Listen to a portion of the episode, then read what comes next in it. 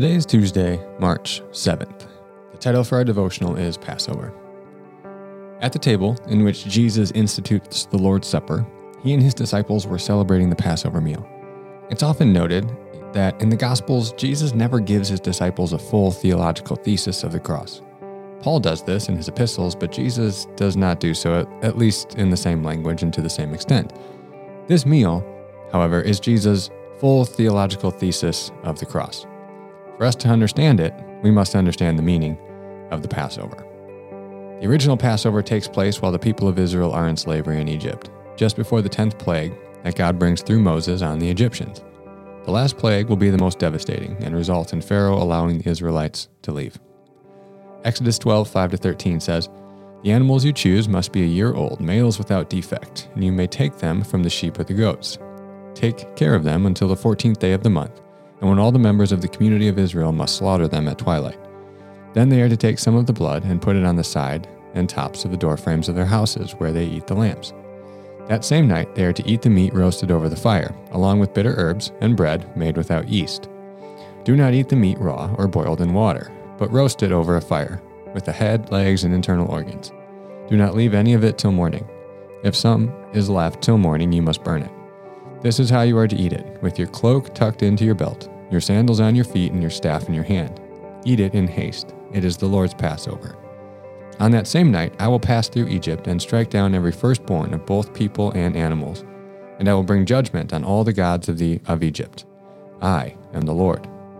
The blood will be a sign for you on the houses where you are, and when I see the blood I will pass over you.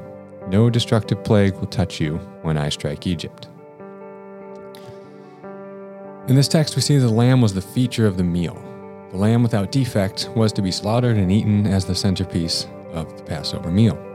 The blood of the lamb was to be to put on the doorframes of the house so that the angel of death would pass over the houses of the Israelites. The people of Israel would then be delivered from God's punishment of death upon the Egyptians, while they are also being delivered from slavery. Interestingly, Jesus at the Last Supper makes no mention of the lamb. This is likely because he himself is the lamb. He replaces the lamb in the meal.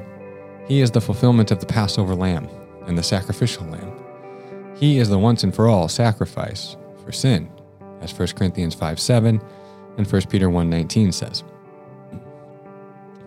The unleavened bread then symbolizes the haste with which they left Egypt. They didn't have time to wait for the leavened bread to rise. Instead, they had to be ready to leave immediately. So to eat the unleavened bread while casually reclining at the table produced quite the contrast in the meal. It allowed the people of subsequent generations to participate in the Exodus with their ancestors, while also celebrating God's deliverance that they now enjoy. As the people celebrated the Passover year after year, they also had four glasses of wine that they would drink at various points in the meal. This was to remember God's blessing and thank Him for the fruitfulness that they now enjoy. The themes of remembrance and participation then are front and center in this meal that Jesus shares with his disciples. He will infuse these symbols with new meaning in himself, and this we will explore tomorrow. For today, simply reflect on the symbols and the meaning of the Passover to grasp the fuller picture of what Jesus is doing at the Last Supper with his disciples.